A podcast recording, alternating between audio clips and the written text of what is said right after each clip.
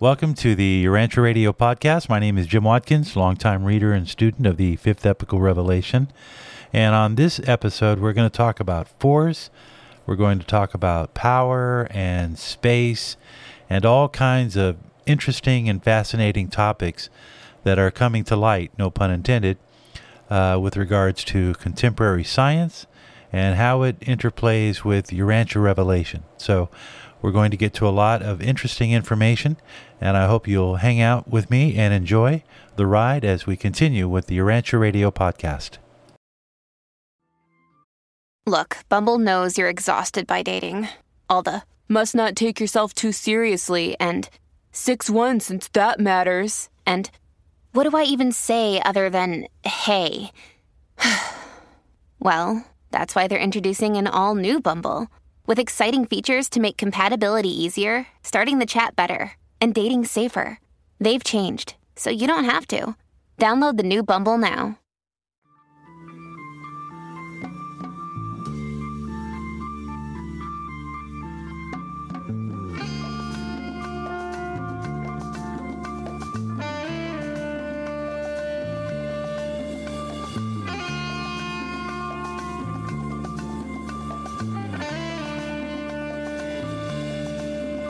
Welcome to the Urantia Radio podcast, and I do mean that when I mean welcome. I am so humbled by the wonderful feedback that I get from people who check out the podcast and some of the people that have been listening to a long time. And I always get these incredible questions and comments from listeners, and I may try to find a way to share some of them here. But I want to talk about what's happening in space right now, and then I also want to talk about what's happening here on the planet and uh, some other thoughts that I have to share about the process of death. And death is a, is a, always a complicated issue. And what prompted it was the passing of a dear old friend uh, who I found out recently, someone who I've known for 40 years and who was in many ways a mentor to me. Uh, he was a fellow broadcaster who had hired me. And through our relationship of employer employee, we actually grew to become really good friends. And he was about 20, 20 years my senior. He had a very illustrative past. He was a colorful man. He grew up uh, in the Las Vegas area. And I got a chance to get to know his wife and his children. One time I even dressed, dressed up as Santa Claus to his young children. It was a delightful memory. And we just kept in touch. And he passed away. And it was a, he, too sudden. He was a man who took care of himself.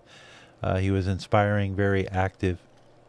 But it, you know, when this happens, you start to think about things. It just it has a profound effect on you, and it, you can't help it. it. The effect that it has is obviously inversely proportional to how much they mean to you in your life. And he meant a lot to me, and I was I was saddened uh, because he had just moved to this part of the country where I'm at, and we were then we were within a hundred miles of each other, and I had planned on meeting him and seeing him and spending time frequently, but all of that was short circuited. Uh, and I, I, I think when we talk about death, I, I, and then we're going to get to power and the universe and some of the other stuff that's going on, but I just want to spend a moment with this um, because it's an important distinction that the Urantia book brings up how we view death and the process of death. And the question I have for you is what's the greater sin? What is the greater sin? Someone who has chosen to disbelieve in deity, someone who has no conceptual foundation and they don't even want to have a conceptual foundation about religion and there are a lot of people that don't want to have anything to do with religion. There's a reason they, they call themselves the nones. And I've had talks with fellow Urantia book readers about this. And there's no question in my mind that Western culture is going through a phase uh, where a lot of people, and it's become politically expedient to be an atheist or to be a materialist. So I ask you, what is the greater sin? And I say that, you know, using sin because it's a powerful world, word and people know what it means. Uh, is what's the greater disloyalty to not believe in God or not to believe in deity principles or to believe them, but you reject them, which is what Lucifer did. Lucifer rejected the idea of there being a deity, and therefore the rules don't apply. Why all the rules?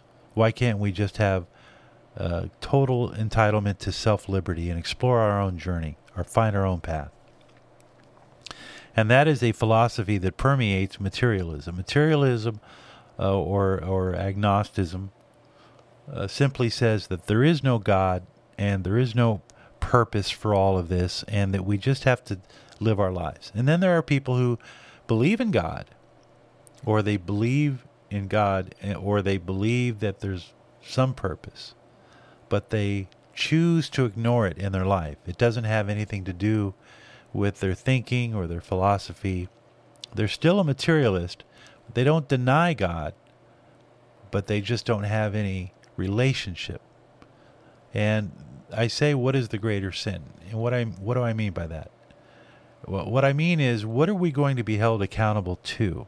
Assuming there is a God, assuming there is an afterlife, uh, the, assuming that we continue on and we retain our personalities and we retain our memory and we wake up uh, and we are in another place and we begin to recognize our previous life and our memories start to come back to us and then we go through the process of seeing others who have made uh, who've been liberated from the flesh and are now ascendant beings and they're on their way. Well it's interesting to note that i think the urantia book defines really three forms of death. And that's what i kind of want to get into just briefly here because i think this answers the question.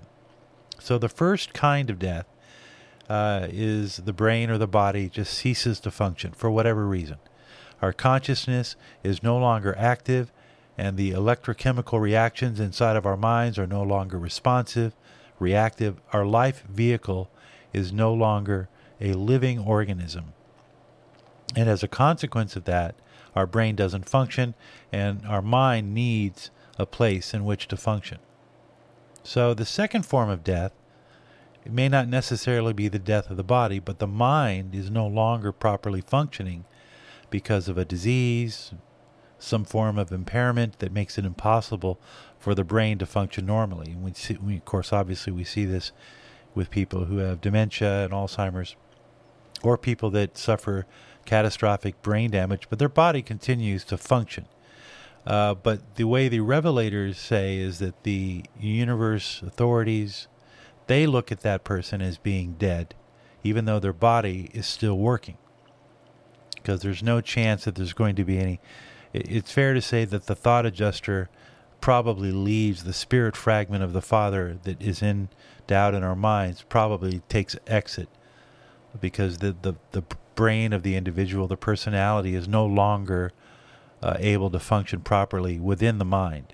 The body still works, but the mind is and then there's a third form of death, and they call that the death of the spiritual. And this is outlined in paper 112 in section 3. And it says spiritual death, or what I say soul death, is when a man has finally rejected survival, when he has been pronounced spiritually insolvent, when such coordinate advice has been recorded. Thereupon do the rulers order the immediate release of the indwelling spirit fragment and this kind of death is final in its significance, irrespective of the temporary continuation of the living energies of the physical and mind mechanisms. That's from one, paper 112, section 3.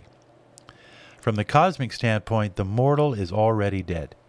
The continuing life merely indicates the persistence of the material momentum of cosmic energies.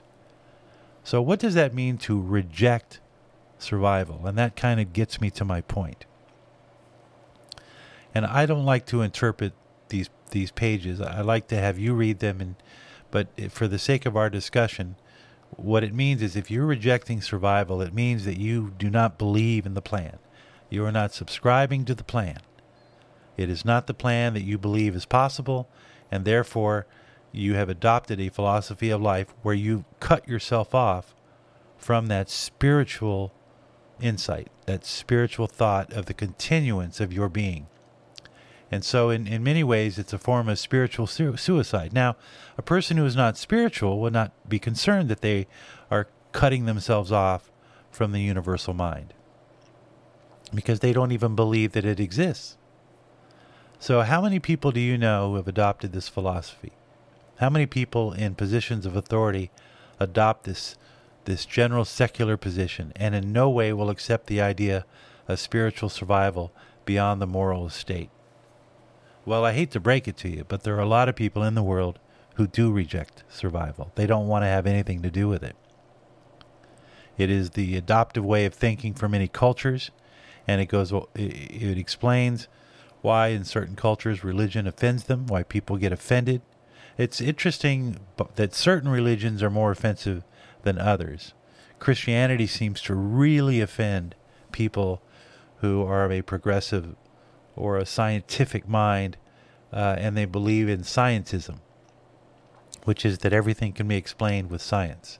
If science doesn't explain it, it doesn't exist. So, but then you have governments like China and North Korea. I was just reading the BBC has a new movie out about what life is like like in North Korea from people who have escaped. And and I've of course seen I've read two or three books on the subject and, and seen YouTube videos and it's it's unbelievable. In fact, if you go back to my early early episodes, you hear me sort of reference and there's a bit of panic because uh, just thinking that there's 50 million people, probably more than a, a, a billion people on this planet who are suffering, specifically because they put their faith in God, and uh, that's just it takes it takes your heart away. But atheism and the refutation of deity is a philosophy of living. One either believes conscious life has a continuance or they don't. One believes either they will be held account for our actions on earth, and then the conduct of such a person has value. If one believes there is no possibility of survival, then every act on earth reflects that philosophy. I believe there is no greater choice of a human being with soul potential to make. And that's why I bring it up, because the Urantia book is a revelation. It is telling us, it opens the door to this grand perspective of of survival, of continuance.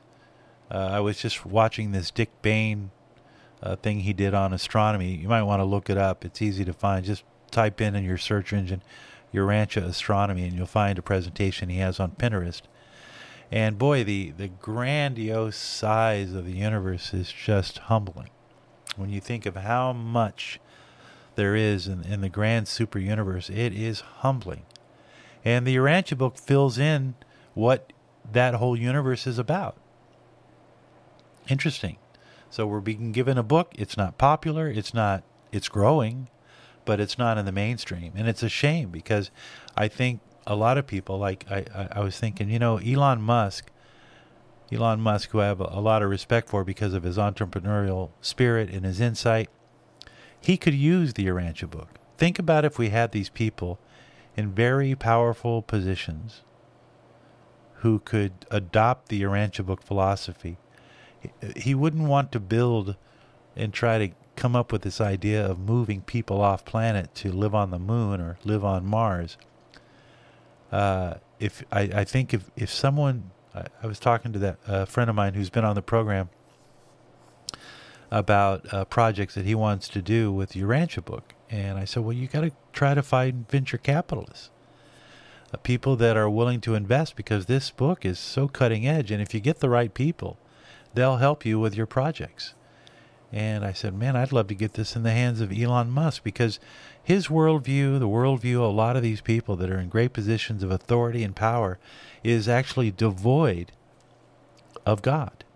They don't know this plan. They don't know the Morontia life. They don't know about the formation of the nebula. Uh, and they continue to pers- persistently reject the idea of it because science has, has convinced them that if it can't be proven, then it must be rejected. So a lot of people will, will come up with the argument hey, look, if I don't believe in God and I'm wrong, you know, what will he say? And, and I think that's the thing that they miss is that you have to be committed to the idea. You have to have some cosmic perspective. And that's what I think the Urantia book aims to do is give us that cosmic perspective. And uh, it's it's quite amazing reading about force organizers and uh, power force directors. And if you if you open the page of uh, part three of the book, where the Urantia book talks about the beginnings of our universe and the beginnings of our solar system, I, I, I find it hilarious that there's an there's a mention of the fact that before our universe was brought into existence, Michael's creation of Nebadon, before that,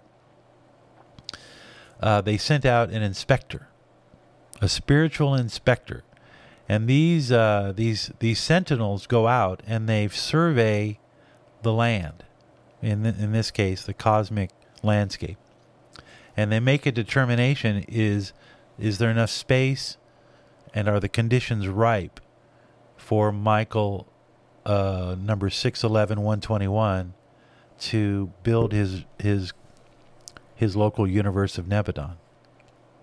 And these inspectors are ac- actually the offspring of the Trinity spirits, and uh, I believe it could be the Mother Spirit, the Infinite Spirit. So these are beings that are created for this specific purpose. Just like, and, and I want to just pause on that. The Urantia book goes to great lengths to explain that there are all these different types of personality types, and they have a specific job. They fu- they have a specific function in the universe. You have divine ministers, you have ancients of days, you have solitary messengers, and these are all terms that are descriptive of what they do. And it's not so different from human life because we have people that were born and they have incredible music talent. And so they get into music and they provide music to the world. You have people that are mathematical geniuses and they if they have the proper conditions and life works out for them, those talents that were born are then put to use in that area of their expertise. So it's not unlike the human condition that you would have creation filled with people who have specific talents, specific purposes, specific jobs. And this one uh, associate inspector just happened to go out and pull a permit. It says that in the Urantia book. He actually filed a permit and reported his findings to the Ancients of Days. And then several billion years later, here come the construction workers. Here come the power force organizers. The, all, these, all these beings that have certain inherent abilities. And they begin the spin. They retract or retreat from the right. And it causes a, a moment where there's a whirl of energy. And from that initial spin, comes a great nebula that spits out almost a billion suns. That's amazing to me. And that provides to me a landscape that I think someone like an Elon Musk, because it's a lot more logical. Elon Musk could conceive of that. He could say that would be something that would be legitimate. Because then it takes the mystery and the superstition out of religion and it moves it to the side. And it integrates science, faith, philosophy. So, and there's new discovery going on. They've just come out with two reports. They're now identifying proper exoplanets, and they're discovering, just as the Urantia book outlined, that life might be more. Uh, uh, uh, there would be more life if we could find it. Let me put down this. Life is more likely to occur on smaller satellites of larger planets, which is exactly what the Urantia book says is common in our universe. Life always seems to appear more commonly on smaller satellites of larger planets, not necessarily like us, where we're a smaller satellite to a sun. And that's something that the James Webb Telescope is revealing. Also, they're finding that there are large clusters of smaller galaxies that encircle and move around. This is a new discovery that you can find. If you go on urantiaradio.net, I have a column that has all these new scientific articles that are being released every day. So again, our science is showing us the the view of our universe, which is more commensurate with uh, with the Urantia book. And that's where I think we'll leave it today. We've spent 20 minutes talking about a lot of deep things. Uh, and, and again, just kind of a recap. You know, it does matter. We have to be in the game to win. Uh, I believe that the greater offense, you know, we talk about the greater sin, is to not know about God and not know about the beauty of deity and the supreme being. To me, if you're ignorant and you don't know, you can't reject it. But if you reject the idea of deity, that to me, I think is the greater sin. And I also think that is our greatest challenge right now is we have people who have rejected even the notion of living in a universe that is filled with life and they're satisfied with just the material realm. And that that to me seems I think rather sad. So we'll leave it there, and I appreciate you stopping by. Don't forget, you can always email me, urantiabookradio at gmail.com, urantiabookradio at gmail.com. Next time up, we're going to spend a little time, I think, talking about, well, an interesting story about race. We'll pick up that subject again just a little bit on the next episode. Stay tuned.